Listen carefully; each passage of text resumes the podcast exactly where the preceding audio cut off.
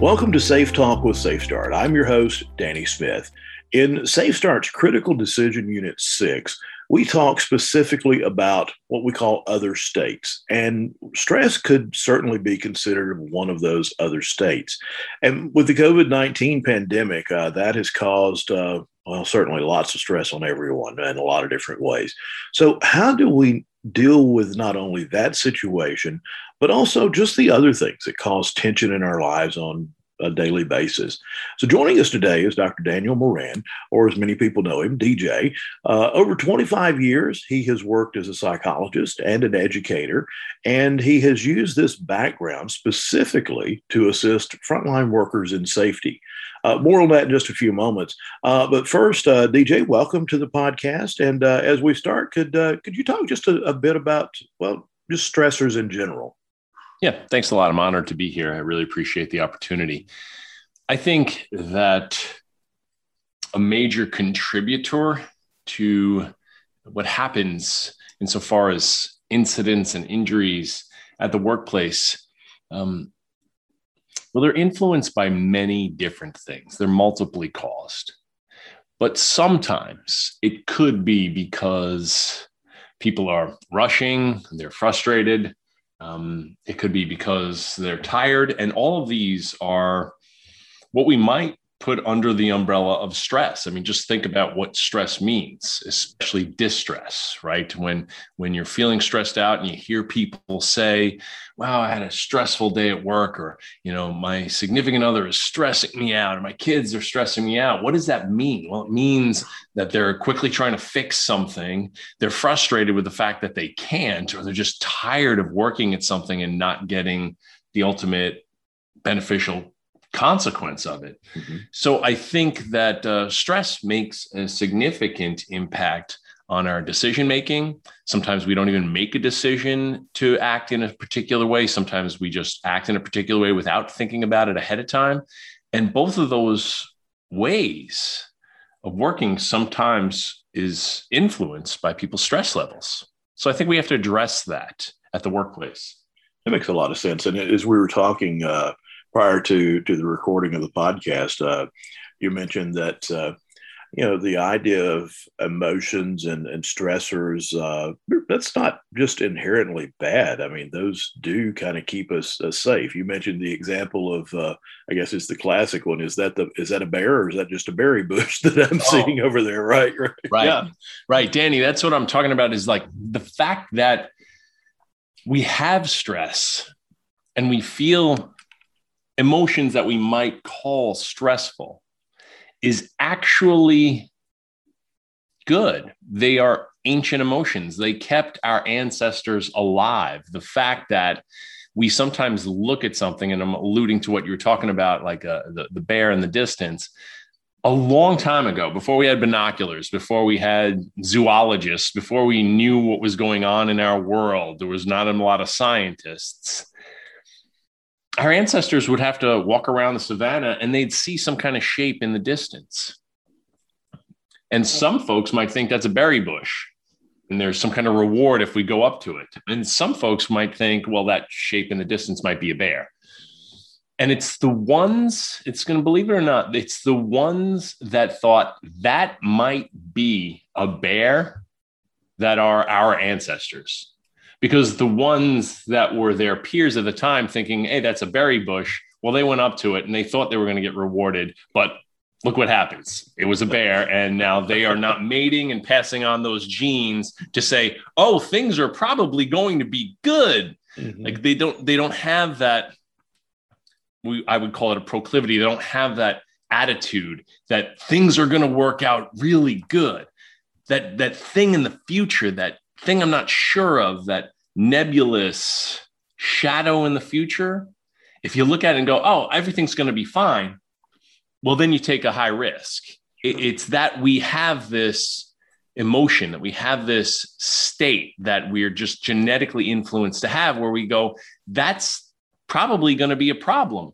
It's that we think about that on the regular that keeps us safe. It really is. I mean, we can still talk about other ways of thinking. Don't get me wrong, it's good to sometimes be optimistic, but I'm just saying, in general, we evolved or were created to have emotions that set us up to interact with the world in a way that's safer for us. And, and that's what stress can be looked at as something's wrong and something needs to be done about this. That makes uh, a lot of sense to me. And there, on the other side, there's also uh, some issues that can arise when we when we find that the stress uh, almost I don't know if you want to say restricts us or almost paralyzes us at times as well. You mentioned, you know, not making a decision uh, is certainly something that can cause an issue too. Uh, and, and, thinking about those feelings and emotions, uh, sometimes it's it's not whether or not we uh, act on those. Uh, sometimes it's whether or not we just suppress those, right? And I know a lot of people do that, try to bury their emotions. Uh, reminds me of something I read uh, in in the book The Purpose Driven Life by Pastor Rick Warren from out in California. And I'm paraphrasing a bit here, where he said, uh, you know, the absence of conflict is not peace. So, you know, sometimes we bury those things, and that's not always a healthy thing either, right? Right. Yeah, in a lot of ways, uh, I agree with what you're talking about. See, this is the thing about those ancient emotions that were passed on to us from our ancestors that I just got done talking about. In the modern world, we look at them sometimes and we call stress, sadness, frustration, anger, anxiety, we call them negative emotions a lot of the times. And when we call them negative emotions, that puts a tone to them like, oh, well, they're negative emotions. I got to do things to avoid them. They're bad news. That's why I justify why we have them. They keep us safe. But in the modern world, we have these kinds of phrases that we get taught early on in our life and we keep we keep pushing them on the next generation we say things like don't worry be happy or what are you getting mad at me for don't get angry at me or what are you worried about? You stress out too much. Just stop worrying or you know calm down. Would you just calm down? And all of those things that i just said all those phrases everybody's heard them before. And i just can't think that they work. You can't choose to negate your own emotions, but people try. And they try by, let's say, crunching some Vicodin and washing it down with scotch. You know, some yeah. people do that in order not to feel a certain way. Um, some people don't speak up when an unsafe situation is around. A rookie might walk into a job, they've only been on the job for about a year. They're nervous to tell a veteran at the job for 20 years about some kind of unsafe thing that the person is doing. And in order to not feel anxious and to not have an angry exchange, the person doesn't say anything. Right. Mostly because of the emotion, the emotion of fear or anxiety. And so we're taught that we should not have the way we feel, like somehow feelings, these ancient emotions are dangerous. And something I've been doing for, for half of my life and for almost all of my career is studying something called acceptance and commitment therapy or acceptance and commitment training. And one of the major components to acceptance and commitment training is learning to accept reality. And part of reality is accepting your own emotions. Can you be willing to have the way you feel without trying to get rid of it. Because what happens is when people try to get rid of the way that they feel, it actually makes it worse. And that's one of the things that I like to teach folks uh, in my book, Building Safety Commitment, and in my trainings and executive coaching. I, I talk to people about this skill of accepting the way you feel. Just, just notice that the feeling is there and that you can act effectively based on your values and commit to doing things like being a good leader, being productive, and also acting safely, even if your feelings might act as an obstacle to you. Yeah, and I find that very interesting as well because it's, um, you know, for years I think we have had this this attitude with our emotions. Uh, that you know it's that we need to bury those. We need to, to suppress those. You know it's the the old thing how many times did we hear when we were growing you know stop crying or i'll give you something to cry about you know? Right. it's the classic line there you know which yep. we all said oh i'll never say that to my kids. And guess what? Yeah we did the same thing right, right. Yeah. So it, mental health is certainly something I think that we need to think about here. You mentioned in as we were preparing uh, for this, what was it, 1.4 million suicide attempts every year in the U.S. Um, in in the world. In the world. Okay, I'm sorry. Yeah. Yes, that's just staggering. That's right. a staggering number. Um, yeah. And just uh, you think about how that the, for example, the pandemic has just magnified some of the stressors. I don't think we've uh, heard, and this is the unprofessional opinion here, obviously, I don't think we've seen the end of all of this, some of the mental health issues that are going to come out of just being isolated like we have yeah. for the past year or so here uh, from right. this either. So that's certainly going to play a role on a, on us moving forward for sure. Right. Um, yeah, you know, like I said, I see mental health really as, you know, it's a very internal piece and you know with safe start we talked about that human factors framework uh, and that individual side of that the individual learning loop the four states that we talked about you mentioned them earlier. Uh, but we also talk about those other states just as as kind of an extended application of that. And that stress can certainly be a part of that. And you know thinking about uh, specific skills uh, that we teach to deal with those four states we talk a lot about self-triggering uh, recognizing that you're in one of those states, or to, to, in this context of our conversation, recognizing when those emotions are in play, right, and, and doing something about that. But we also talk about doing thing, things habitually to help compensate uh, for those times when we're complacent, but certainly they help with some of those other things as well. And I think there's some probably some techniques and habits out there that uh, you've been talking about with folks that uh, could help as well. You know, uh, particularly you mentioned before uh, just the acceptance training and, and, things of that nature. So talk to us a bit about that if you don't mind. Yeah, I appreciate that. Um, I think before getting into it, I just want to tell a brief background. Sure. I am not the kind of psychologist who wears, you know, cardigan sweaters and turtlenecks and talks to people. Uh, not Bob Newhart, right? yeah, you're not Bob Newhart. So yeah, some right. of our listeners will have to look that reference up, I'm sure. So. right, right. I'm not. I'm not asking people about how they were, you know, raised, and I'm not showing them ink blots. It's not that kind of psychology. I was raised in Queens, New York. My dad was an electrician. Uh, my mom was a nurse, a very blue collar. And then I moved to a small town in uh, Illinois for about 20 years. So I understand the rural way of thinking about things too. I put myself through school as a roofer, as an electrician, um, as a driver of uh, uh delivery vehicles. So I, am not I'm not a highbrow uh, kind of uh, intellectual. I just really want to take science and and make it as meaningful as I can to people I care about. And one of the things that I've been studying for over two decades is the idea of, and here we go, the idea of mindfulness. Now, right there, it turns a lot of people off. Oh, mindfulness! I, you know, I see that uh, on the magazine rack on Oprah magazine, and it's I'm supposed to engage in meditation. Is that what this guy's going to talk about? And it's not really that. I'm, I'm not asking you to become an Eastern philosopher or become a, a Buddhist. And if you already are a Buddhist, then good for you. That's cool too, right? But what I'm saying is, we can train ourselves with certain, I'm going to call them situational awareness exercises because mindfulness just sounds too out there and hippy dippy nonsense. Mm-hmm. You can do situational awareness exercises. You could spend a few minutes every day committing to paying attention to one thing.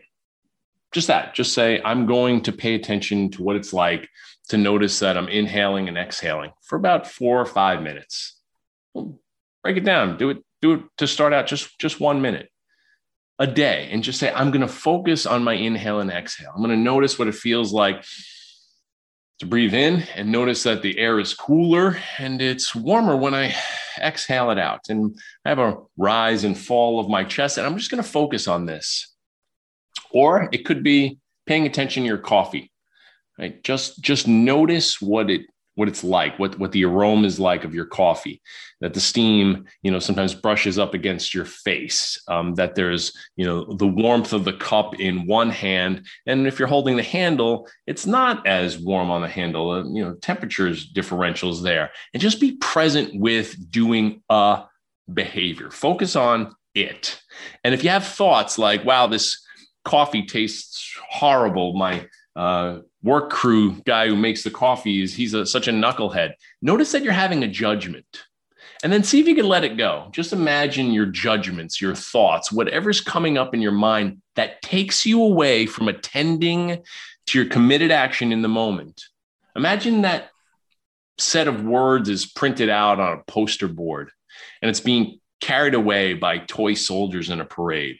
Your thoughts are distant from you and they're moving away thoughts that don't have anything to do with your commitment can just be had, noticed, and let go of. And then bring yourself back to paying attention to your breath. Bring yourself back to attending to your coffee. And if you do this on a regular basis, you're going to be doing an exercise. And what do exercises do? Just think about what happens in the gym when you do exercises like doing barbell curls. Right. It changes your body, changes your neurons, it changes your muscles, and it makes you stronger because you did something on a regular basis. It changes your body and you're stronger at doing it. What if you did situational awareness exercises on a regular basis? They're exercises. And you spent time doing this practice on a regular basis, attending to one thing, whether it be your breath or your coffee. Now, later on, if you're the kind of person who went to the gym and did barbell curls, and now later on you're not in the gym, but you got to lift up a bunch of heavy stuff, mm-hmm. you're not exercising anymore. You're actually doing the work. And because you did the exercises on a regular basis, your body's different, your biceps are bigger, and your skills are better. You're going to be able to lift things better because you did the exercises. I think everybody's on board with that. Right. But what if you, on a regular basis, did the exercises of situational awareness about staying committed to things, even if you're distracted? And then later on in the day, you're at work and you're doing something that's dynamic, it's, it's, it's risky, and it really needs your attention. Wouldn't it have made sense for you to spend some time working on the skill because it changes your body and it changes your strength. Wouldn't it make sense to learn how to pay attention to things? It is a skill. It is a strength that can be built up. And I think I think it's not getting taught enough in organizations. And um, like I said, you know, I, I, put myself through school as, a, as an electrician in New York City and a roofer in a rural place in Wisconsin. I'm used to this culture. I know that I've never been trained in situational awareness or mindfulness. And most of the crews I work with might think it's some namby-pamby nonsense. Right. But I think we got to embrace it. It's it's the 21st century, um, and and there there is value to this. You know, you mentioned uh, in in a previous conversation that you and I had that uh, so much of our day, I think you said 47% of our day is, is focused on, on either your future or your past. Uh, and, and what we really need to think about is, is, is now, right? Because that's where the hazard is. That's uh, exactly uh, that's, right. that makes so much sense to me. Uh, specifically, what do I need to do right now in this moment to be safe? And if we have all those distractions going on, uh, be it from overconfidence, be it from you know the stress of a financial situation or a relationship or a friend or loved one that's sick with the with with COVID or, or whatever it is. I mean that that's that's a distractor that takes away from our focus. And so working on these exercises as you talked about can can really help us um, to, to to focus and to, and to maintain that awareness in the in the moment, if you will. Um, so you mentioned this as, as kind of an exercise. Um, so I guess it's kind of like uh, the, the, what's the old joke? Don't skip leg day. So uh, I guess we don't want to skip mind day either, right? Yeah, right. Uh, So how how often and and how long should should we do this? Obviously, you don't want to go to the the mental gym, if you will, for two hours to start with. But uh, where where do you start, and then how how long uh, should we be doing this on a regular basis? Yeah, that's a that's a good question, um, and and it it really all depends on what the person's able to afford out of their day. Sure, um, it's one of these things where you know you ask me how much should I exercise because you know I'm at risk of a heart attack. I'm like, well, what? How close is the gym? Um, sure. how, how much do you weigh? I mean, can you afford 20 minutes a day, or are you going to really try to become a bodybuilder now and uh, you know be on the treadmill um, for an hour a day, and then also you know pushing weight um, you know for another hour a day? So I, re- I really don't want to say you have to do it this much. But I will say the more you do it and the longer you do different types of exercises, the better you'll get at it. And if you do it on a regular basis every day, spending two to five minutes just saying, I'm going to learn to focus on something. And I'm going to build up my situational awareness. And if we do this on a regular basis, I think it it can have an impact. Now, I understand. I'm, I'm not suggesting that when you're in a tailgate talk, you know, or right before the next shift meeting, you know, you know, the, the foreman's going to go up and say namaste to everybody in the work group. and then we're all just going to sit in lotus position and say om. That's not what I'm saying. But I imagine the reminder uh, in one of the, um, one of the shanty talks a week that people can uh, teach themselves a skill in mindfulness um, would be a good reminder. Maybe running through a two or three minute. So this way people can learn that this is an acceptable thing in this work mm-hmm. culture to, to, to look at mindfulness or situational awareness as worthy. Um, I think it would be a good idea. Um, and then to answer your question specifically, Danny, there is something out there called mindfulness based Stress Reduction. It's by uh, Jon Kabat-Zinn. He's like a Western guru of mindfulness. The pun is intended there, but he's probably the most famous mindfulness person. And in this mindfulness based stress reduction um, research, now this is kind of scary to say, but the people who go through it spend about 40 minutes a day. It's a 40 minute mindfulness exercise. And you can find these exercises on YouTube or SoundCloud. And if you wrote me an email, I'll send you these kinds of resources. 40 minutes might be a lot to ask for uh, for people who work an eight to four or work an overnight shift but spending some time it's just like exercise. Sure. it's, it's better to get up and move your body rather than sit on the couch. It's a good idea for you to focus your mind rather than let it get distracted and become complacent. The interesting thing about having done this is the first few times i went out to train people about acceptance commitment, and mindfulness. I was scared. I thought they were going to run me out on a rail. You know, I, mean, raised in, in Queens, my dad's an electrician, union worker, kind of like, you know, that, that's how I was, that's how I was. Get reading. out of here. Right. Yeah. Right, right, my, exactly. my horrible New York accent for sure. Yeah. wasn't, that bad. Well, get out of here. You're going to teach people about mindfulness. What are you, a hippie or something like that? You know, and then to be honest, and it took a while for me to really get to know the guys that I was working with and consulting with. But after they realized I'm just not, you know, getting in front of the room and preaching, but rather teaching skills, guys would walk up to me afterwards and they'd say, you know, what you're saying is really interesting. This is what my sensei says that we need to do as I'm training for MMA fights. And I looked into it a little bit uh, further about what goes on with uh, mixed martial arts training. And Chuck the Iceman Liddell says in, and he won the belt a few times in the uh, UFC. He says he does mindfulness exercises, and so does uh, Lyoto Machida, another guy who wore the belt, and, and they do mindfulness exercises. Just think about it. A tough guy like that, if they're thinking about what am I going to do later on today in Vegas after my fight? Or if they're thinking about, you know, what was the last thing I did when I won in my previous match? If they're thinking about the future and the past rather than the current moment while they're in the octagon with somebody else, if they don't have the skills to be situationally aware, they're doomed. They're going to get knocked out. Yeah. I mean, tough guys, uh, MMA fighters do this kind of stuff. They're very and skilled. Yes. Yeah, right. I mean, we we need that situational awareness skill. I think it's worthy. I think it's worth exploring uh, for folks who work in dangerous and dynamic situations. I mean, if you're going to spend the time and effort learning how to put on your fall protection, and you know the, the money put together for PPE, why not spend that kind of time and, and resources to teach people about upping their game when it comes to being situationally aware at the work site?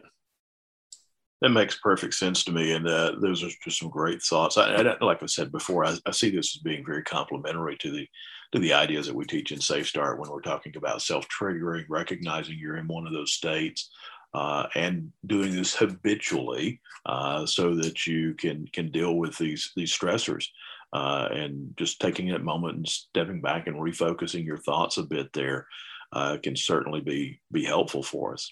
Uh, DJ, thanks so much for joining us today. Uh, if our listeners would like more information about some of the things that you've talked about, uh, what's the best way to get in touch with you?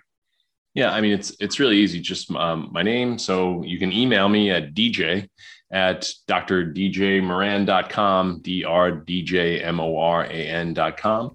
And uh, if you Google me, just DJ Moran, uh, you know, a lot of hits for my consulting company, Pickslyde Consulting, uh, will come up and some videos and stuff like that that I talk to. So just email me and I'll be happy to uh, to talk to you. And I also have a book called Building Safety Commitment. And if you go to that website, it's got some mindfulness exercises that are really simple for folks uh, to learn about it.